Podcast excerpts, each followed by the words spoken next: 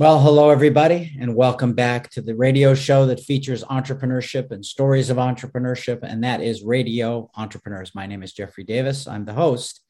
And every week we like to check in with Mark Furman, uh, partner at and shareholder at the law firm Tarlow, Breed, Hart, and Roger for entrepreneurship and the law. Welcome back, Mark. Hello, Jeffrey. Very nice to see you again. You too, as well. Um, Jeffrey, I thought maybe we'd have a quick update on the Kane's Donuts situation. This is a family feud uh, uh, that we've talked about before. Um, and by way of background, Paul Delios, the president and CEO of Kane's Donuts, has sued his four siblings. And right. he alleges that they are freezing him out of the business despite his wonderful performance uh, leading the company. Um, and that lawsuit remains pending. He sued for uh, money damages and other relief and uh, seeks to maintain current management and ownership structure.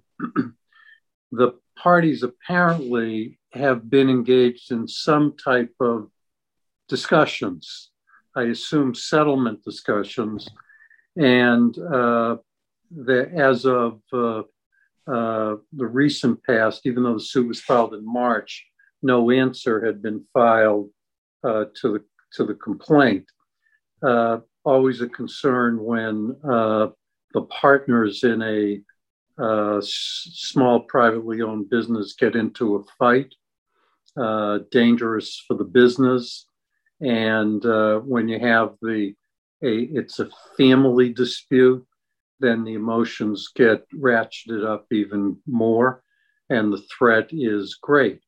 Um, so that case is pending. And then in the meantime, uh, the kind of new information is that there's another lawsuit, this one brought by a business partner, uh, alleging that the company has not honored an arbitration award that was uh, entered uh, in favor of a company called John Dough, D O U G H L L C, which owns 30% of Kane's downtown Boston store at 90 Oliver Street, according uh, to its complaint.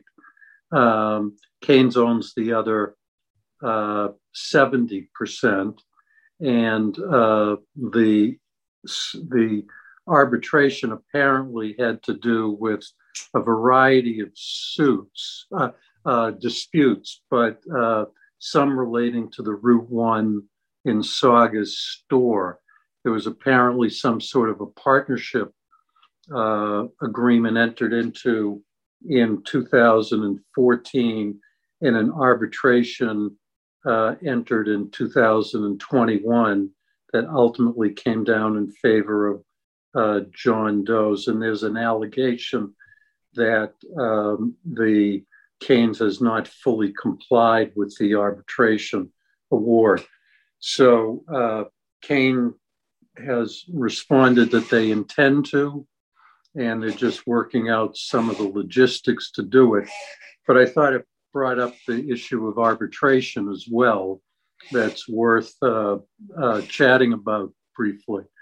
You know, arbitration. If, oh yeah, I, I, assume you're going to do this. Uh, arbitration is the equivalent of a judge's decision, correct? It is, but um, in order for there to be an arbitration uh, between private businesses and disputes like this, there must be an agreement to arbitrate. It's nothing that anybody can be forced to do. It's an alternative way to resolve disputes that is considered to be uh, faster and uh, less expensive than a full blown litigation.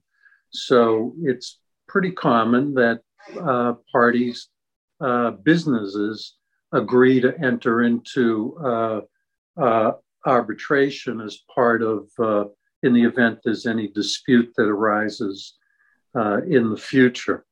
Now, this is to be different. Also, arbitration gets used by businesses to try to force customers to go to arbitration instead of uh, litigation. And businesses sometimes use arbitration clauses to force customers to agree to not file a class action, that every suit will be decided individually in an arbitration procedure. And there's a lot of litigation about that. But in the Kane's John Dough's situation, we're talking about an arbitration agreement between two businesses, how to resolve disputes. And uh, in general, it is faster and it costs less. The downside is um, if the arbitrators make a mistake, there's almost no recourse. It's fine. Um, so sometimes parties are uh, comfortable with that, and sometimes they're not. And perhaps in general, um, you know, the higher the stakes, the less comfortable uh, people are not having recourse. Um, but there's a, exceptions to that rule. There's also arbitration also creates a greater opportunity for confidentiality in terms of what goes on there. You know, the courts are public proceedings, so everybody can see them.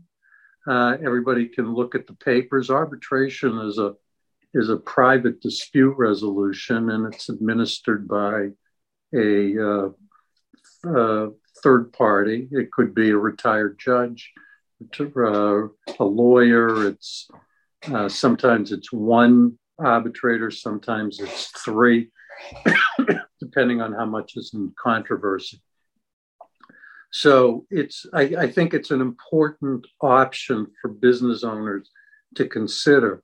But if you're thinking about wanting to have arbitration, you know, the easiest time to think about it is if you want to impose it, make sure your agreements with your suppliers, your vendors provide for it. You know, once uh, the dispute erupts, now it's not going to happen unless both sides agree. and I would say it's more challenging to get both sides to agree because somebody feels they have an upper hand by delaying the process or making the process more drawn out or expensive. The, the playing field isn't always level in business disputes, so you got to think about it ahead of time. And the related concept is mediation, if I could just throw that out here for a moment, Jeffrey, which is different than arbitration. It's uh, it's the parties, which sometimes happens in contracts, they agree to sit down and mediate a dispute, and which is totally voluntary. It's not a question of a third party imposing a decision like a judge would, making the decision who wins, who loses, and in what amount. But in a mediation, there's a facilitator, a trained mediator who uh, tries to bridge the gap between uh, the parties' position, whether it's the dispute between Paul Delios and his siblings in the Kane's Donut situation, or it's a dispute between uh, John Dough LLC and Kane's Donuts about their partnership agreement. Um, you know, mediation is an important option because, you know, I I've handled many, many, many, many uh, uh, mediations. I've handled many arbitrations, but my settlement rate in in mediation is pretty high. I think um, maybe seventy five to eighty percent, and it saves a ton of money and litigation costs if there is a, a way to settle the case. Well, I was, you know, and we don't have a lot of time, but uh, even if there's an arbitrator, and this is another wrinkle, they have to make decisions within the operating agreement if there is one as well. And that could be inconsistent from the case, couldn't it? So you have to again be careful about what operating agreements you sign because that's the confines of how you have to make decisions, not just on the actions of what happened in the business. Is that right. correct? That is correct. But I think one of the negatives of arbitration, um, I'm sort of a fan of it, but one of the negatives is if the arbitrator um, interprets the operating agreement incorrectly, is not uh, much recourse. You're negotiating for the arbitrator's decision, as opposed to a judge. If it's an interpretation of a contract that is uh, considered to be unambiguous, you get to take that to an appellate court to test whether or not the trial judge uh, misinterpreted the agreement. And there are, um, believe it or not, uh, cases uh, where appellate courts overturn the interpretation of written agreements uh, by a trial judge. From wow. arbitration, you get finality, you get speed, you get savings of money in terms of litigation costs, but you also have a little bit more uncertainty in the result.